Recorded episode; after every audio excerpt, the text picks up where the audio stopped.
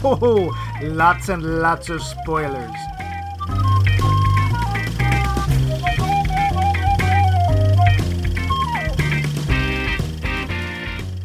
Are you ready to show your true colors? Will we see them shining through?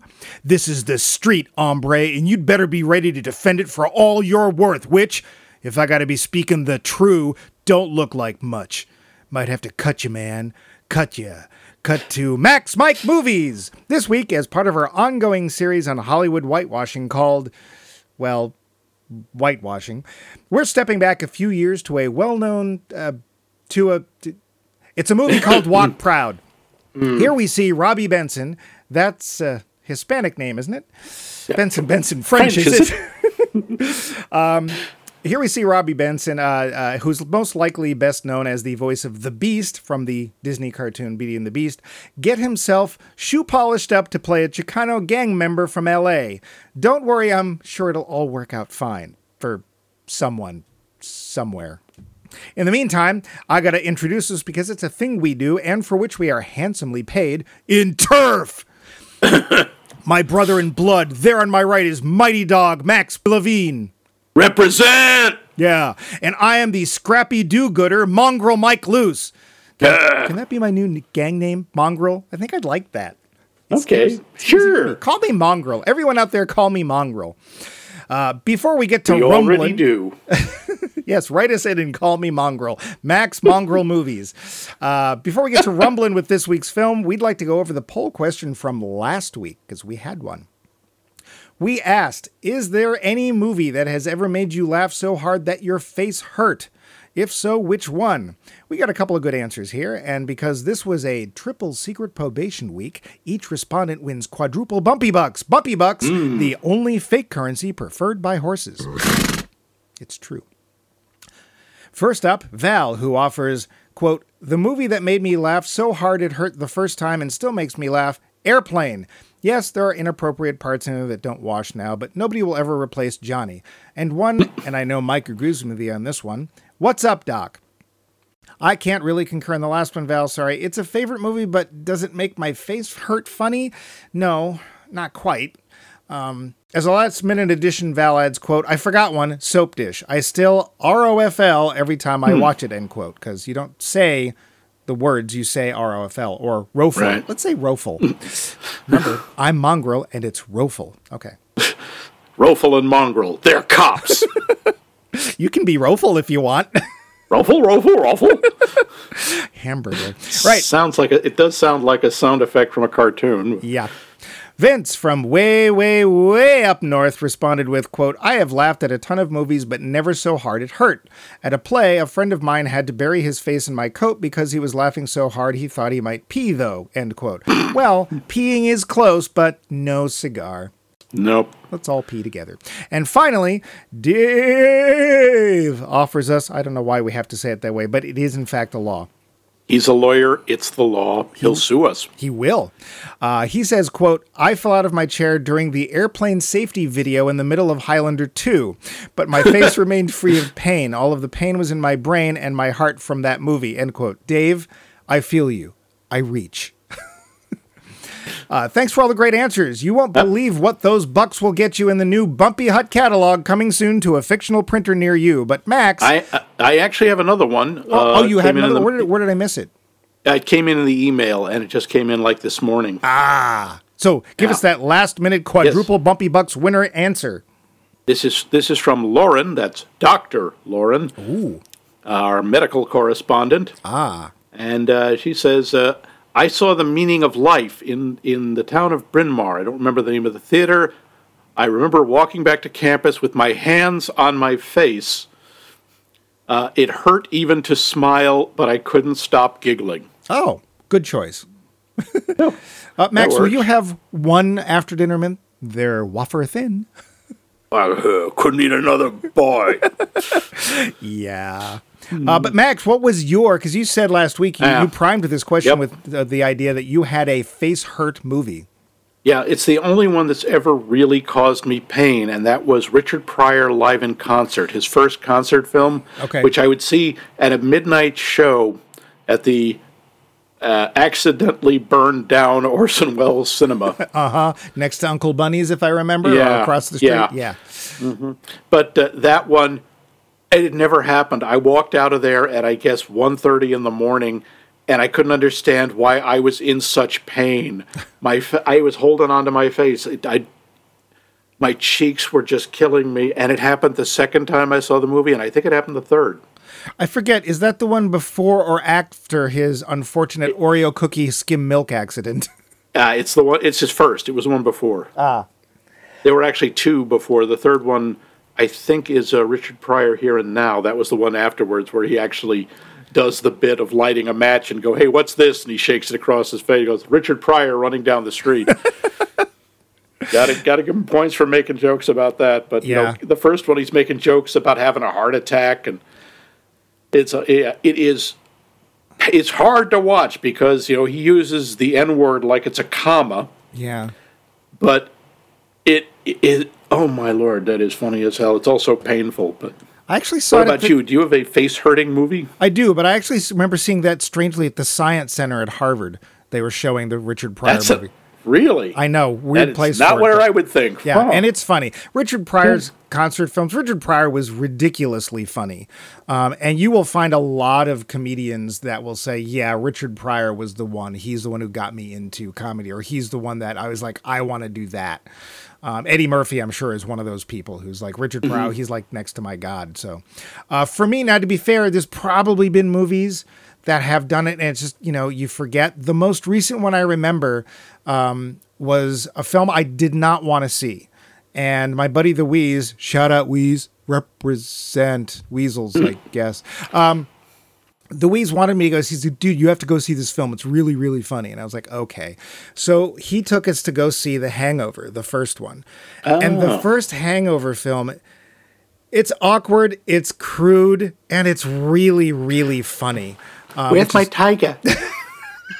yeah, not least of which for that. It's like, wait, what is Mike Tyson doing in this? Um, which is actually the perfect thing you should say.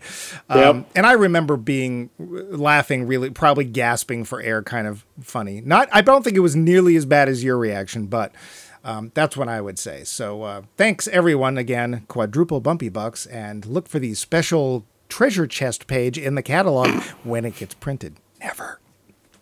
But Bumpy- next week, Bumpy, Bumpy Hut Catalog, Chicago 60609. some parts, yes.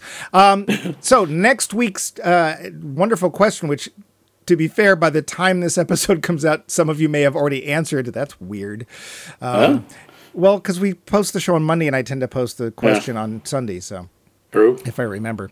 Uh, so this week's question is: When you go to the actual theater, snacks or no snacks, booze or no booze, bathroom in the middle or not? Let us know, Oh. and we'll let you know how at the end That's of the day. It's like three questions. Yeah, it's all right. They're all related. Snacks or no snacks, booze or no booze, bathroom break in the middle or not. Yep. Because I figure some people. I usually won't- just use the popcorn cup. well, that's what it's for. When you're done, I Hmm. Yeah. hope. Golden. Sh- no, we won't go Yeah, there. Anyway, uh, bumpy bucks, yada yada yada. But now, on to Hmm. that movie you've never heard of. The show trivia could not find a budget, but the take worldwide, yeah, worldwide. This this made it out of the West Coast somehow. Uh, was a mere 1.6 million simoleons worldwide, Oh, folks, worldwide. In a climate with films like Star Wars, Jaws, Aliens, and the like, I'm guessing this wasn't much of a success. The movie's theme song, which appears over the end credits, Adios Yesterday, Hmm. was in fact sung by Robbie Benson himself. He also scored the film, partially. Yeah. Did you see who else had a song in there? Uh, yeah, and then when I first heard it, because I didn't know that particular song, it's like, oh, sure. Now he's singing like Elton John. Oh, it is Elton John. Yeah, yeah. yeah, okay. Uh, oddly, this was one of four gang related movies released in 1979, on all by itself. The other three were the Notorious Warriors. Max? Warriors! Come out to play, yay! Very well done. Boulevard Nights and The Wanderers. Spartan Knights I never heard of. And I mean either. I'd never heard of the Wanderers, but I've seen the Warriors. The Warriors was banned in Boston because apparently we're still a bunch of pilgrims. If you've ever seen the Wanderers, I don't think there's actually a drop of real blood shown in the film. I mean, the Warriors, not the Wanderers. In the Warriors, yeah. Yeah. Um, there, there's there's violence, Oh, yeah. but it's really more like, It- well, what are they? The gangs of Project Runway, or Yeah, it's it's mostly you know everybody in there has like Vidal Sassoon hair Yeah. and designer vests. or Vesta no shirt, gay. Mm. Um, yeah, the Baseball Furies was one that killed me because it's a gang where they're all wearing full baseball uniforms and they have face paint like Kiss, and it's like Not quite. It's like I thought it was more like um uh, Star Trek. You know, the oh Bele, yeah, uh, played by um, Frank Gorshin. Frank yeah, yeah. Gorshin. Yes, the half black, half white, and they're all wearing Yankee uniforms Yeah. because it's New York. In Yeah. case you'd forgotten. but I don't even remember the names of the other ones, but it's like whatever. And Yeah. yeah, anyway, that's that's not related to this film because yeah, Benson, an up and comer in the 70s, might have made a bigger name for himself as a movie star if only that pesky Mark Hamill hadn't beaten him out for the role of Luke Skywalker. Wow, that would have been a different movie. yes. Robbie Benson did play a Jew in 1981's The Chosen. Thing is, Yeah, Benson's background is, is actually Jewish, as both parents Yeah. are. That doesn't really help him when portraying somebody supposedly Chicano, but yeah. Or Native American. Well, yeah, there's that too. Admittedly, Benson's character Emilio doesn't know his father is actually a white man. Spoiler!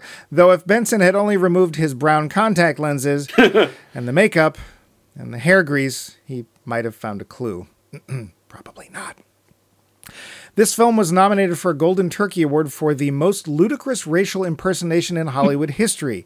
The other nominees included Elvis Presley as a Native American in Stay Away Joe, a film that's Oh, boy. almost made it to this particular series, and, quote, actors, and, quote, Charles Mack and George Moran, who were in traditional full blackface in a film called Hypnotized, Oh, which boy. thankfully it was from 1933.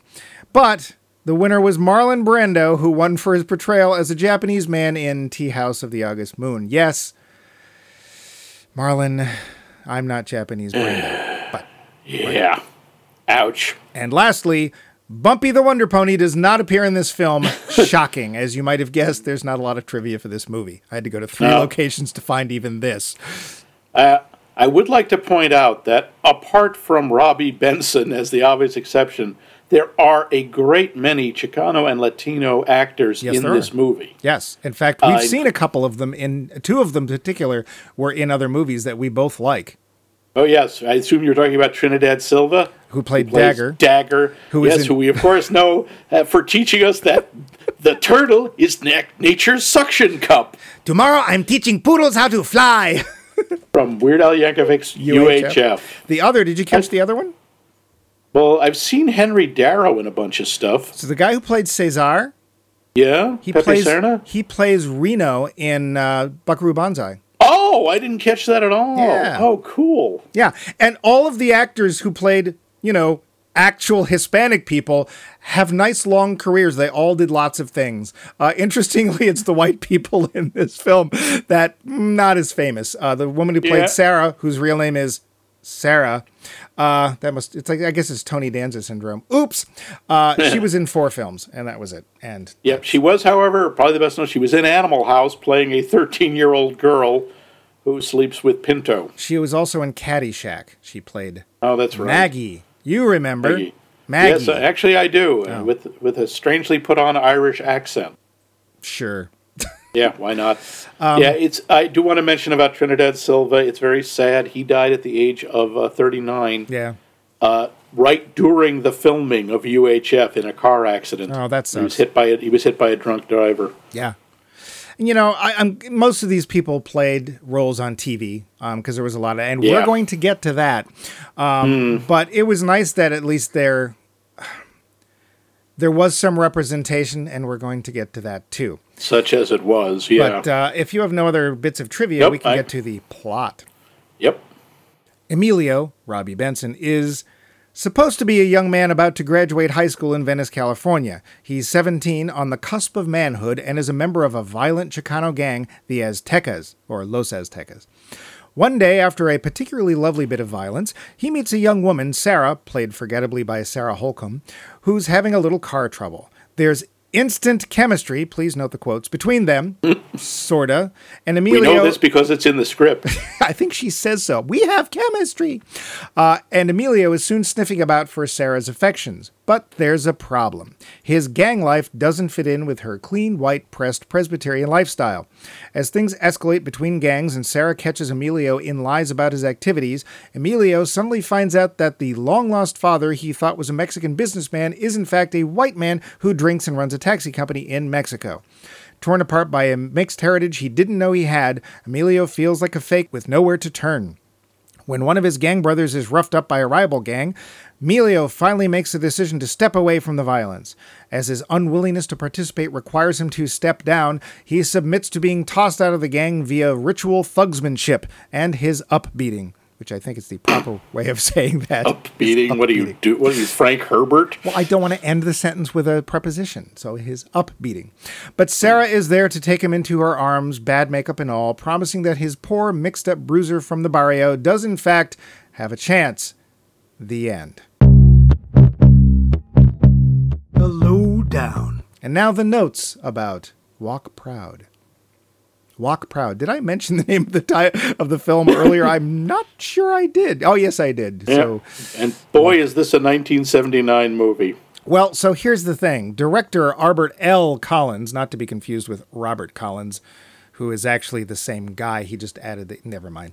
Um, every other credit except for this was a TV movie or a TV episode. And I don't know if you noticed, I'm sure you did. When it first started, it's like, what's with the 4x3 format? Yeah, I did notice that. Does it made for, made for TV love you? Or I don't I think it does. I think it, it made for TV loves us. Yeah, that was serious. Yeah, I was sitting there going, "What did I get the wrong format?" All of a sudden, it's all stretched. Yeah. Um, I hmm, I can't say that I believe it would ever have made it to TV because, quite honestly, for 70s TV, it is too violent. We see people getting stabbed, um, we see people getting Shot. shot. Uh, and roughed up, and they're forced to wear bad makeup. I mean, uh, they're bruised and battered. I, I do want to point out. I do want to bring up one thing. Back in the early, in the mid to late seventies, probably around 76, 77, there was a Saturday Night Live sketch. Gilda Radner was cast as a young Hispanic man. And hey, she did it. She could do it. Gilda Radner was a goddamn genius and could play anything. This, the point of the sketch, I'm still not sure Jimmy Carter shows up. what? It, I yeah, don't ask. okay. But at one point, and, and oddly, this this sort of mimics a little of this movie. It predates it a little in that, you know, uh, Carlos, uh, Gilda Radner, is uh, in love with a a young Anglo girl, Jane Curtin, Right. and uh, has this line. Says, You don't understand. I'm a Chicano, and to be a Chicano means to be proud and to drive up and down the boulevard all day and all night in big cars low to the ground. That is this movie. I, that is this movie. That line, that part of the sketch is this entire movie. Dave, you know what I'm talking about. We quote this line all the time. Well, it's funny because that's how the movie starts, and my first note was, "Wow, traffic was terrible in this at this time in, in LA." it's, it's yeah, well, they're they're cruising. That's what they do. Yeah, they are. I do have to wonder. He has this car that he has quote uh, modified himself. Um, where does he get the money? Because they don't seem to live in a big house, and he doesn't seem to have a job. He just no? Like the car. It's not like oh, it's an old piece of junk that he nursed back to health. No, it's this really nice, fully dubbed with hooker header glass pack. Um, roly bully things. yeah, I don't know. really cool painted. Uh, it's got this chain for a steering wheel. It's like it is a fully customized cruising mobile, and it's like hot. Well, we know they they know we know they rob people. Well, well, no, we know they attempt to rob people. Yeah, they do an incredibly bad job of robbing a record store. yeah, um, yeah. And the thing that killed me too is that they robbed. It was supposed to be in a Hispanic neighborhood because it was called uh, Disco Latino. I think it was was the name of the record store. It's like.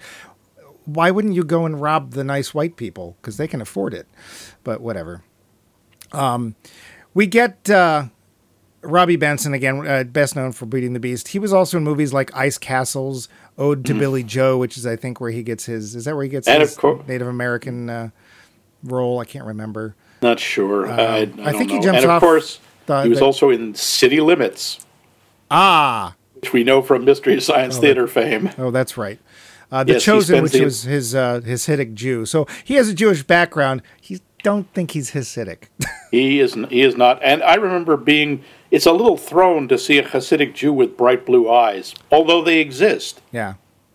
And to be fair, before doing uh, a little research, neither of us thought he was uh, Jewish. I didn't think he was Jewish, but apparently he is. Yeah, apparently his uh, the family name was Segal or Siegel, probably Siegel, S. E S E G A L. Um, but he's more probably he's done tons and tons of voiceover work. That's where he's he's and TV. Apparently, he's a very good acting professor. He teaches uh, acting in North, uh, I think it's North Carolina. I'm guessing he doesn't use this film in his syllabus much. I hope not. Because I got to say, uh, two things I noticed right away. One, he is badly dubbed. Like they had to loop most of his dialogue. Not all of it, Yeah. but most of it. Um, and It's his voice. but- Oh, it's, yeah. Because he does this accent, you know. And Oh Lord, he sounds like Speedy Gonzalez. I'm sorry. Kinda. And everything about him is a, the way he walks. Oh, that with the swagger? the, the swagger, the bouncing up and down, which you notice none of the other characters do. no, the ones who are actually Latino and, yeah. Um, and to be fair, I, Yeah. I, I should be careful because I know Latino does mean a specific background, and I'm not sure. No, they refer to themselves, and this is Chicano, which Right. is specifically Mexican, Right. of Mexican origin, Mexican American. Yeah. But yeah, he has this weird strut, which there's like he it's like he, it's a note you can tell it's an actor's note do not forget to strut there's no reason for it because the character himself doesn't generally come off as being that confident Yeah. Um, so and unfortunately, the way he struts, it reminds me of Steve Martin and Dan Aykroyd doing two wild and crazy guys. sure why not Yeah. Um, he's very soft spoken for most of the film. Like Yeah. he's doing his voices very like this, and he's he tries to do this this rhythm thing, and it's just like nobody else in the none of the other actual uh, Chicano actors are doing this. They He occasionally yeah, will, will they- throw some Spanish in that, you know, which makes sense. I'm sure that's part of the culture, but it's like. You have all of these potential acting coaches surrounding you, and you're paying attention to none of them. Yeah, it's it's kind of Alec Guinness and the Japanese language coach all over again. Well, except in this case, it's the entire film. I mean, he's, if anything, he's taking acting lessons from Sarah, um, which is also not the best idea. Um, No, it's a it, it is an unfortunate thing. The two of them really don't have much chemistry. I mean, I guess there's a little, but you also wonder why does she like him? He's kind of a jerk. well, and he lies I to mean- her.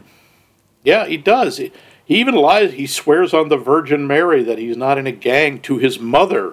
Yeah.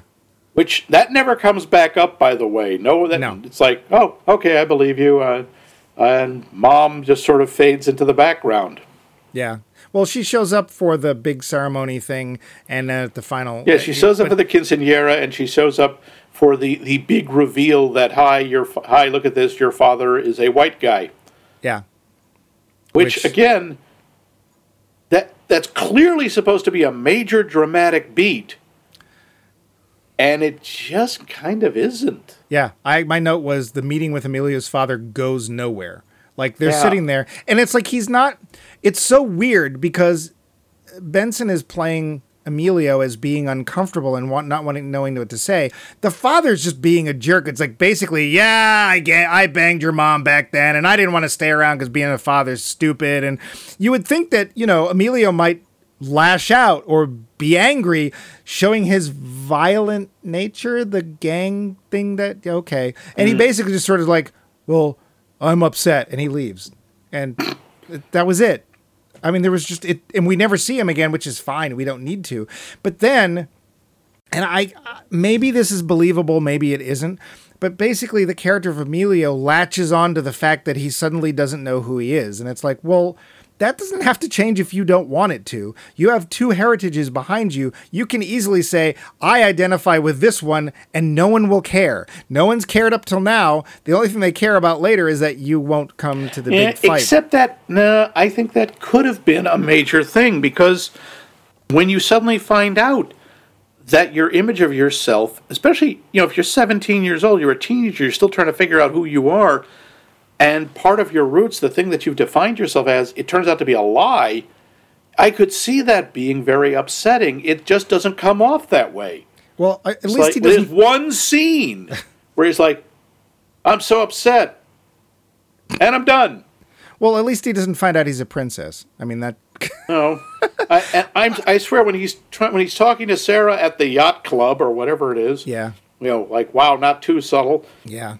And he's, you know, I don't know who I am anymore, and I keep. wa- I was, I was waiting for you're tearing me apart, Lisa.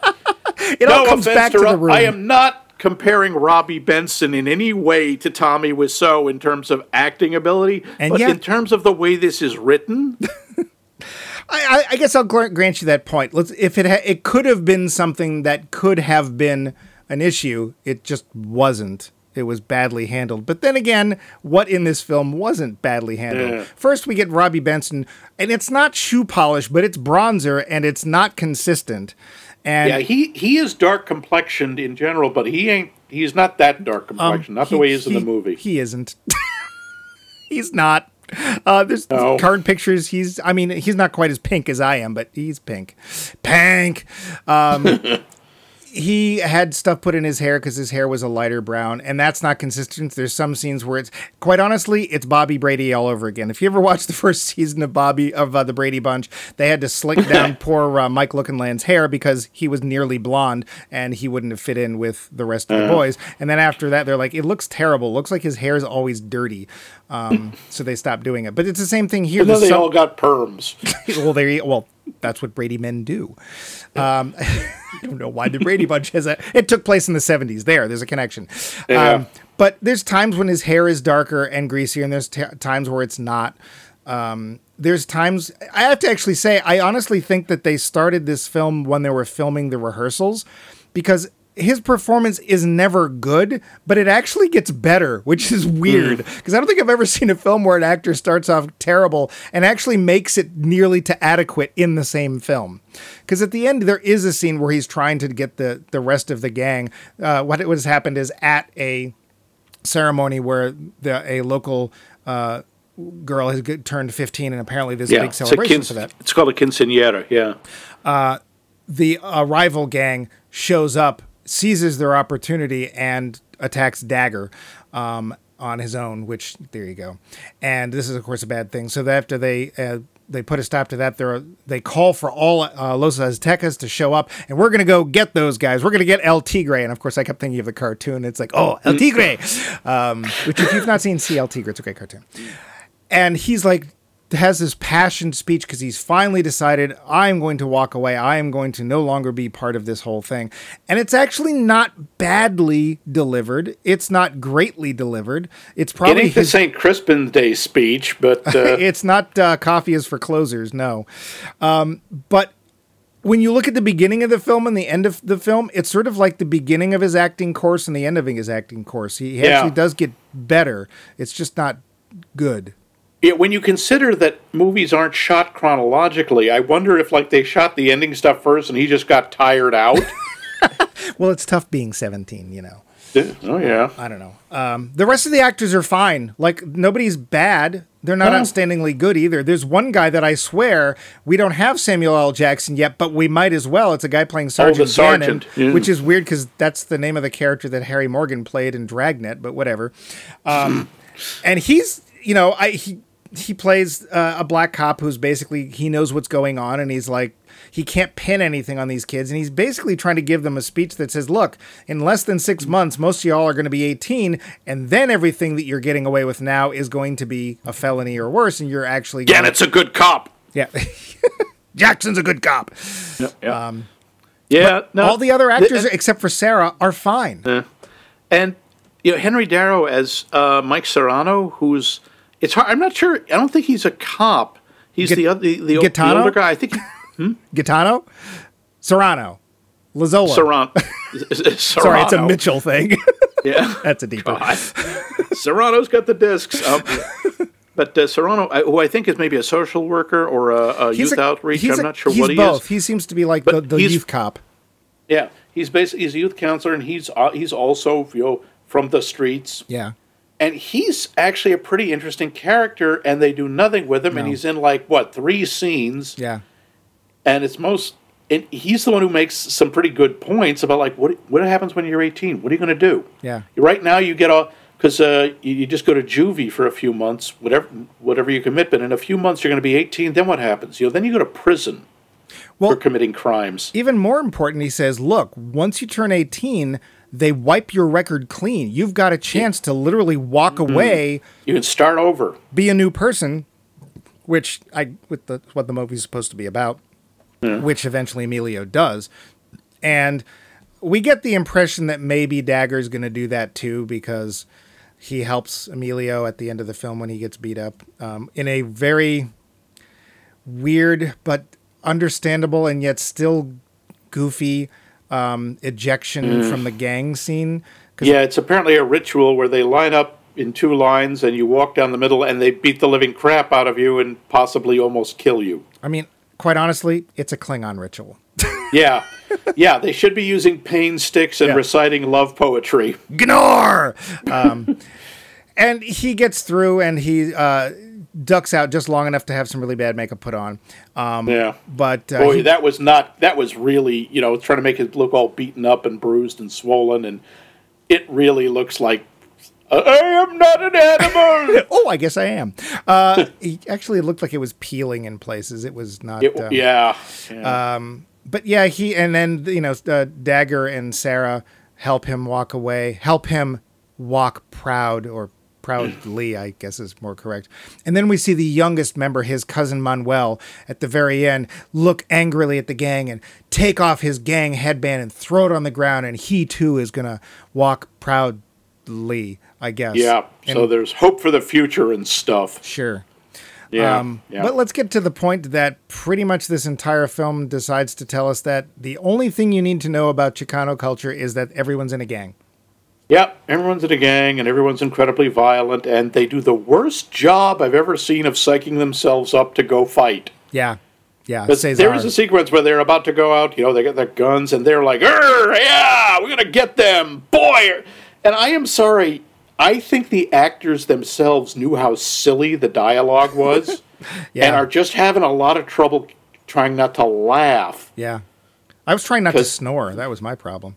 But That is, it's that's, and again, we're I know we're sort of uh, skipping ahead to the, the spoiler here, but that's the thing with this movie. It's kind of boring. I use the word dull, but yeah. We've seen this story done better many times. Hell, we've seen it set to music in West Side Story. I think we've seen it better done on the Animaniacs. Yeah, I can't name yeah, the I- episode, but I'm sure it's in there. Oops. I mean, and even as these gang movies go, look, The Warriors. It's goofy. It's a lot of fun. It's a comic book movie. Yeah, although it, was deemed, it actually did did cause night fights in New York theaters Yeah, somehow. I don't know why. I think it's just like I say he's using conditioner and and leave-in. No, he's using mousse. You bastard! Ah, That's Feed So Soon you're talking about. Smile when you say. I don't know. that's Paul Mitchell. Oh, you did not say that. Yeah, the the hairstyling wars. And the best part is that the uh, the DJ in that film who kept coming on going, "Listen to me, boppers." She ended up on uh, Carmen Sandiego. But there you go. Talk about weird ass trivia. Um, it's so we don't get any of the actual culture. To be fair, a lot of big cities were having a lot of gang problems in the '70s. That part's fair, but we really never get to see. That isn't all they were having. No, you know? no, there's That's tons of they- important things. There's tons of. I mean, not, I, this is where I always go for culture. It's the, I think it's the best gateway to any culture, the food, because pretty much I can't think of a single culture doesn't have something they're like, oh yeah, I want to try that. What's that? I mean, admittedly, Iceland and their weird um, shark that's been hey, how Carl is decent. Max is strange. Oh yeah, how about England? What food in England are you dying to try? The pasty. Okay, you got me. Ah, and actually, Bangers Yeah. and Mash, Toad in the Hole. There's actually a lot of British food that's really good. Uh, yeah, but it's so much fun to make fun of them. It is. Um, but using the food as a as a gateway to get people like it- you want to start talking about culture, try some of the food. As we all know, real Mexican food, not Taco Bell, is actually really good and really has a lot of depth and a lot It's of very complex. It's Yeah. very elaborate. But there's also the art. I mean, they only Yep. show like one or two examples of the street art or the graffiti. yeah. And if you go in East LA, some of some of the wall art and such is unbelievable. Yeah, I mean, to be fair, in the '70s, what we see is pretty. That's pretty much what there was. It hadn't been really elevated. Hmm. Really? Yeah, yeah, not not yet. Um, I also got a feeling because we get to that scene where we're in the church and we're seeing the ceremony of the 15 year old girl turning. I guess it's sort of like I guess the closest we can, uh, uh, uh, version we would have is like a debutante or a coming out. Kind of. It's like a coming. Yeah. Yeah. Um, I actually got the feeling that they were trying to vaguely reference The Godfather. Like they were trying to show. the Really? com- Oh, well, because of the religion and the community, this is the only thing we see about the community is all the family coming together for this thing. And Maybe. Uh, I mean, I don't think they did it well if they were trying to reference The Godfather, but there was a parallel, right? Because The Godfather was all about the gang activity in the Italian community in America. This film is what would happen if a white guy pretended to be Hispanic and was in a gang in LA. But you notice one of the other things that's really missing from this movie that's a big part of the culture the music. yeah. The music is generic 70s pop. And I mean, okay, yeah, there's Elton John, but most of the rest Oh. just sounds like stuff from TV soundtracks. Well, Elton John, well known Hispanic singer. Oh, yes. I mean, I honestly kept waiting for somebody to come out going, one ton tomato, a one. That's a real deeper. Yeah, uh, You get extra Bunkby bucks if anybody can tell me where that's from. Um, I, I'm betting nobody can. I, I think I know, but I won't say it because it won't give it away. No. Um, there's literally, like, we see that they go to church. That's it. Like, Yeah. we see nothing else of the culture of Mexican Americans in this film. And this, I actually came up with a question for this because I think it is important. Uh, this is one of our talking points. Uh, if this movie should be made, please know, should I put in all caps, how could it be made so that it was respectful but not PC? So let's say you want to do this sort of Romeo and Juliet thing, which Well, for one thing, cast an actual Mexican American as the lead actor. How about that? yeah, that would that would be good.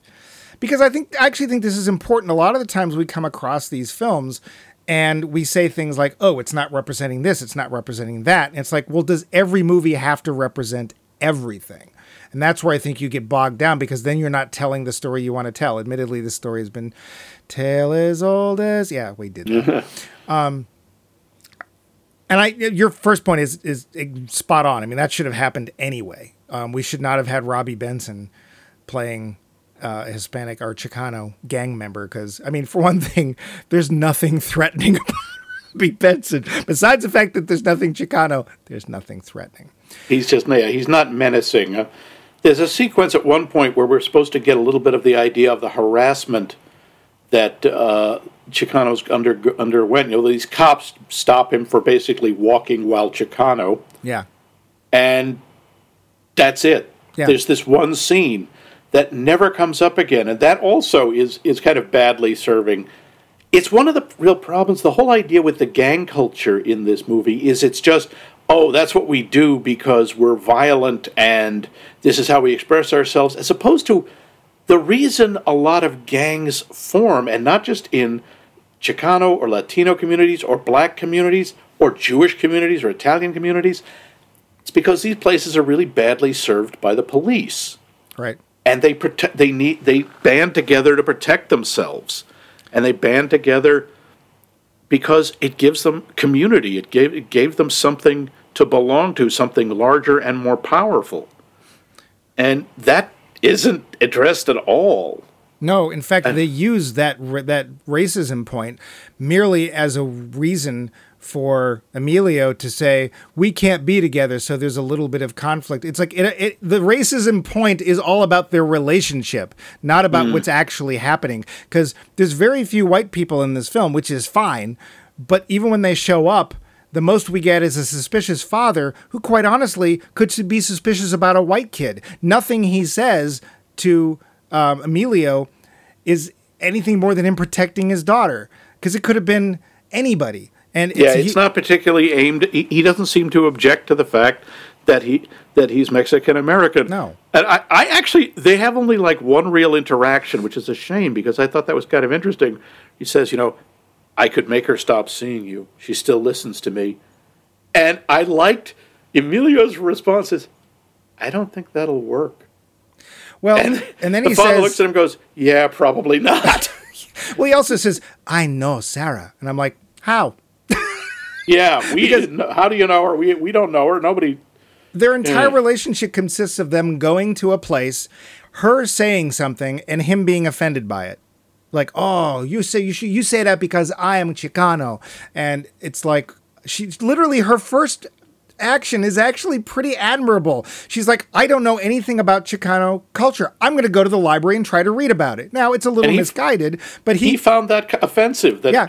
Although I can kind of see it because he said, like, so I'm like an animal or, or some kind of thing that you go and look up. But yeah, misguided. But I wish they had done a little more with that. That was kind of interesting because, like, oh, maybe that's like how she approaches the world. Yeah. If she doesn't understand something, she goes to she goes and tries to research it. Sure, she's supposed to be smart. Um, not only rich but smart, um, which is fine. But again, yeah, we, not even well rich compared to him. I mean, her. It's not like her father is. She's uh, driving is a Porsche to high he's school. A, he's a periodontist. That was a Porsche. Yeah.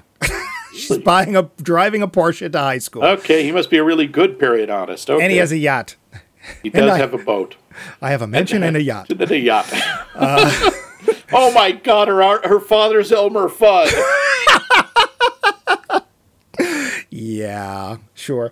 Um, so I think all of these things, like I think there should have been, because actually Emilio's expecting there to be a problem with his with her dad because he's Chicano. So there should have been.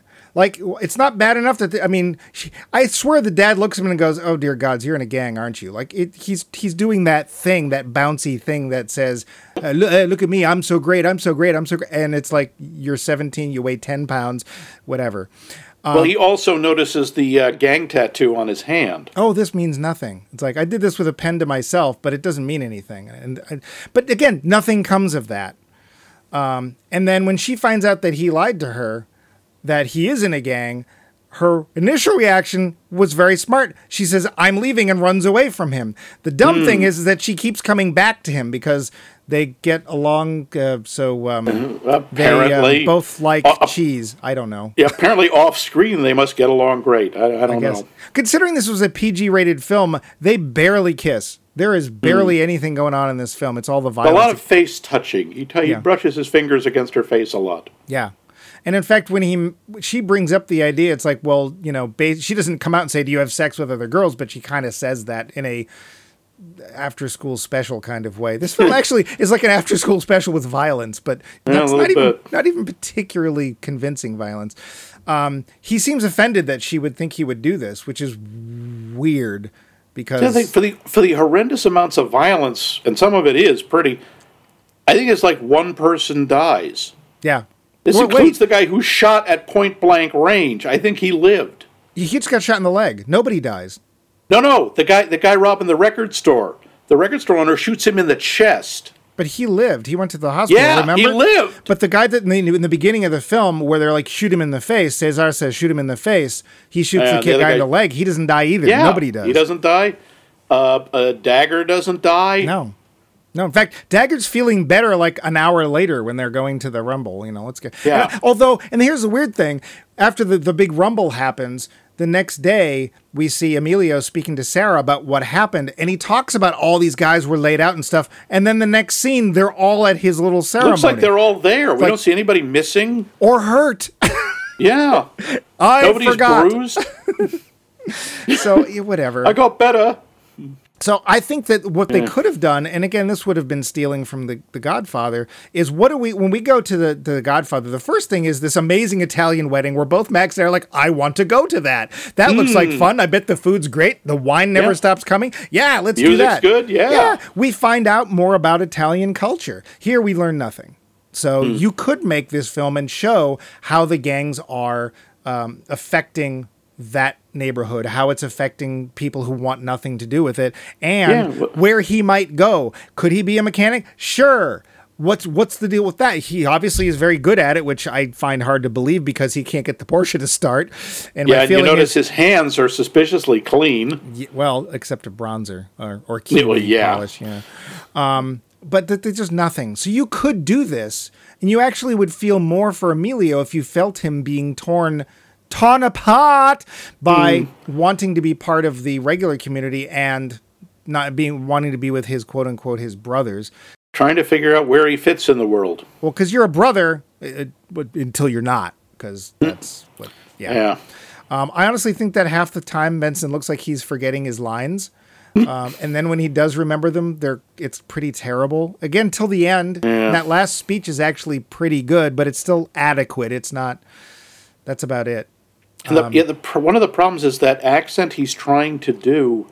He ends up mumbling a lot. He ends up swallowing a lot of his words. Yeah. And he's clearly not getting it right because I don't have trouble understanding anybody else in this movie. No. Um, and in fact, after watching this mo- movie, I think I know less about the Hispanic community than I did before watching it. Yeah. I had a couple of other uh, questions, some of which we've used in previous films, so they're technically your questions. Was this movie sincere? I don't really think this movie. About, what? About. You know, I didn't add that in there. yeah. Uh, about portraying gang life and stuff. No, it was purely for sensationalism, I think. It was just like, oh, everyone else is doing a gang movie, let's do a gang movie. Yeah, apparently that was what 79 was all about. It's also the year Alien came out, but whatever. That's it. Okay, Robby, you think you could have something burst out of your chest in the middle of this scene? More like What? Never mind. No, no, we don't have the budget for it anyway. What was he talking about? Just don't ask. Just just just keep just just smile and look mean. Yeah. Uh, was there anything? oh, I know. Was there anything remotely accurate in this film? um, There is a city called Los Angeles, and uh, there are places in it called Venice, and um, I've been to Venice. this one. What was the other one? The, where, Oh, the, so uh, um, Santa Monica. Santa Monica. Yeah, Yeah, I've been there So, yes, those those things were accurate, and it is entirely possible because most filming in that point was done in California that some of it was filmed near there. Yeah. And I'm, Yeah. I'm willing to even give them that there probably were and may even still be gangs that have Chicano people in them in mm-hmm. that area. Yeah. After that, I think we're done. Yeah, that that I believe is the limit of the accuracy. I have a uh, another question that only occurred to me uh, this morning, which I watched the movie last night, and it was a kind of an insidious question. And I, so we find out that that Emilio has mixed parentage. He has a white guy father and his lovely um, Mexican mother. And I say that because she actually is from Mexico. He was born here, but she talks Yeah. about when her mother dies, they go back to Mexico to, for the funeral. Do you think this film is suggesting that the only reason Emilio tries to make a break from his gang to rise above Oh, everything is mm. because he's part white? Intentionally, I don't know, but that definitely is some of the subtext. Yeah. It's like, oh, he's the good one because he not all of his blood is impure. I mean, for that to be uh. true, he'd have to be a pod yeah, well, because we're all human folks. Yeah, yeah.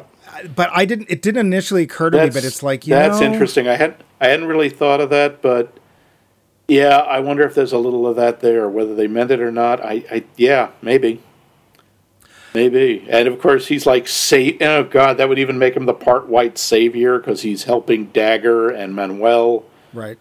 And the idea is, ah, yes, I'm going to leave behind this life and go join the join the nice white people. Right. Which essentially what he's doing.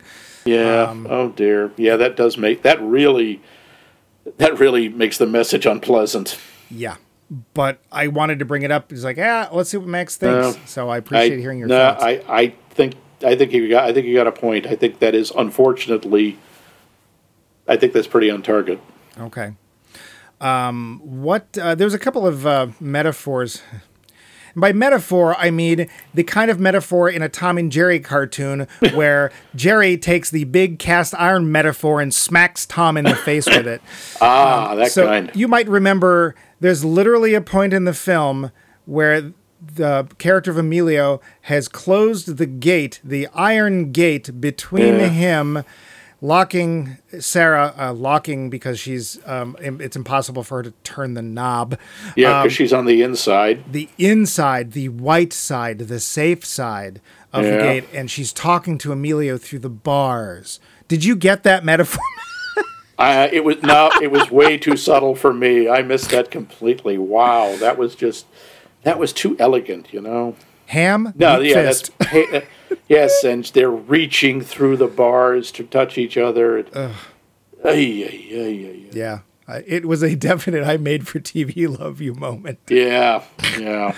Yeah. Uh, the whole, obviously, the whole um, Romeo and Juliet thing is, I mean, it's sort of there. I mean, it's, they don't do the whole. Kind of, except there isn't there isn't direct antagonism between his community and Sarah. The one or two times you see them her interact Yeah. with uh, his his family or his, his gang, they're actually pretty nice to her. Yeah. They kiss her hand. I mean, yeah, they're they're obviously trying to play things up, but quite honestly, the gangs in Romeo and Juliet are a lot more fun. yeah, and it, and there's no song of you know stay with your own kind. yeah. Listen to Rita Moreno and stay with your own kind. Well, they were all Italian, so they, yeah, they yeah were. well, yeah. or well, Italian by way of Britain. Old jolly old chap. Um, so yeah. Any uh, any other metaphors you'd like to call out that uh, our, our audience might want to know about in case they hopefully miss this film? Not really. Uh, I don't think that this film had anything particularly subtle in it. no. Well, do you want to get to the end then? Yeah, let, let's wrap it up. The roundup. So, Mike, what'd you think?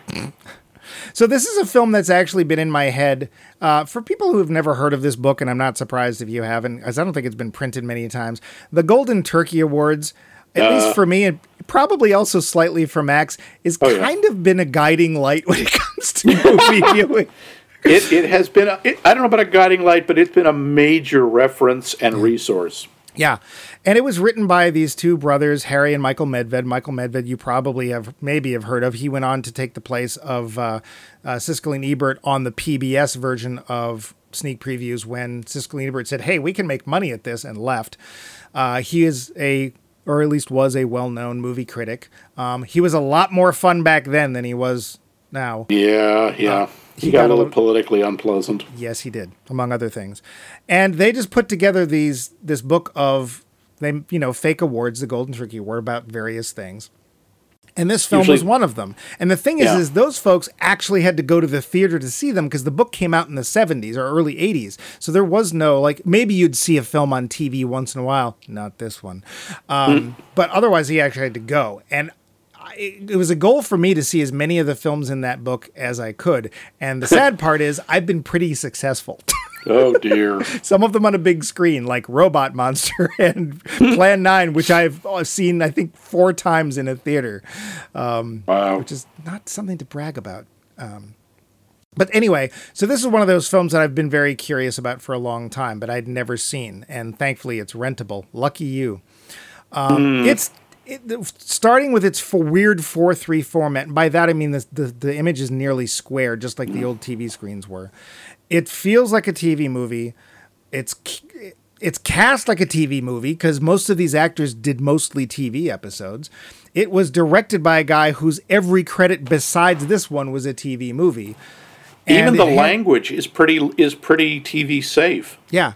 I, I swear I expected at one point the camera to pan and we just get a hint of raincoat and somebody going, just one more thing. Because it's like that. Um, it could have been a gang movie and still have represented the culture, not least of which by casting a non Anglo in the main role.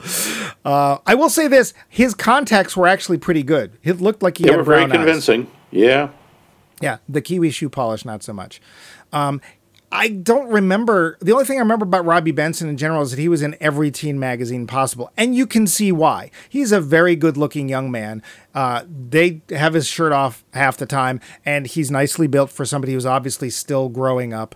Um, I'm sure he broke a lot of hearts. And then you actually hear him talk, and it's like, oh. At least now, he's not a very good actor. Um, I would even go to say, at least for most of this film, he's a bad actor. Um, his He his- can at times be competent. yeah, but it takes a while to warm up, and his accent is unnecessary and terrible. So and it matches his makeup. So it's not a good film. It's not a good representation of Chicano Latino culture, Hispanic culture. I wish we got to know more. Film like Coco. I'm sure there are things it misses too, but you get a much better idea of how, like, how important family is. For example, you get some of the background, um, and you could do that and not have to make it a travel log film. And this film doesn't even attempt to; it's just not interested. So, as far as as whitewashing, it whitewashes big, it whitewashes right in your face, and it doesn't do the culture any favors. Max, what about you? Yeah, that pretty much that's pretty much sums it up. And also, as a movie, it's uninteresting. Yeah, You don't re- you don't get drawn in. The char- the problem is some of the side characters are interesting. I kind of would like to know more about Dagger. I would have even liked to know more about Cesar or Manuel, see him growing up in this culture. But the main characters are so bland and cliche. Everyone everything in this movie, everyone is a stereotype. yeah, And the sad part is there are good people in this movie and they're just completely wasted. And the story we've seen done better. Uh, the, even as a gang movie, there isn't enough action in it yeah. to be exciting. We it- don't know why they're together. No. Because when he's not with The- the her, he's literally the ro- robbing stores. Like we're Yeah, supposed ro- and lying to his mother and, you know, lying with religion. Yeah, the romance is unconvincing. Uh, it's all surface. It just it does not work. It's not, I can see why this movie is so obscure and uh, why it's never had much of a resurgence. I think this is a one to avoid. Yeah. So good thing that we were here to uh Yeah, Bring we it watched it, so you don't have to. but hey, at least that end song, Adios Yesterday, Mhm. Robby Benson Yep. continues to sing it with that stupid accent. Yes, he does. So that's even worse because if there was hope that the single had some life on the radio or something, it's a white guy singing with a Speedy Gonzalez accent. So whatever. But yeah.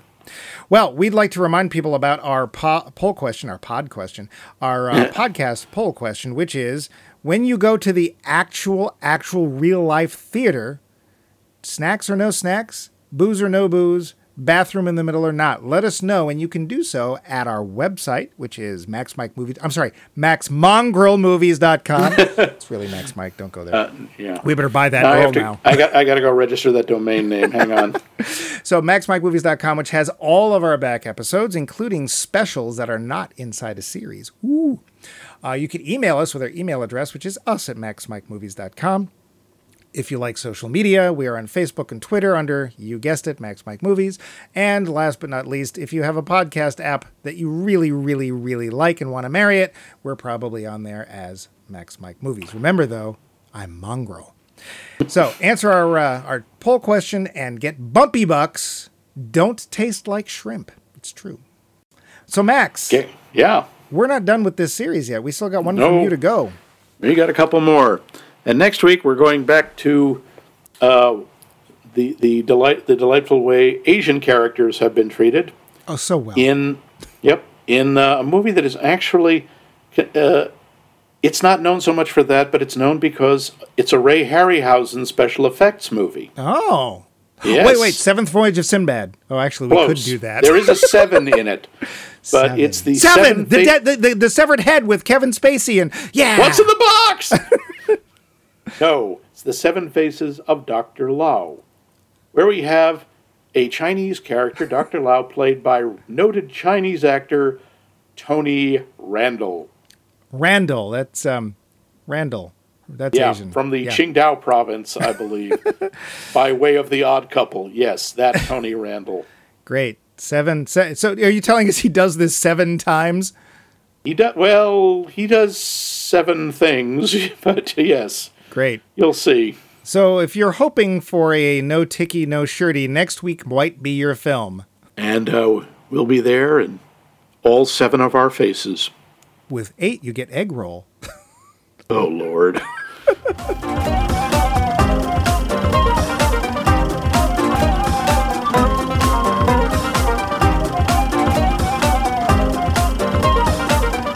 This has been a co production of The Voice of Max and The Movie Wrench.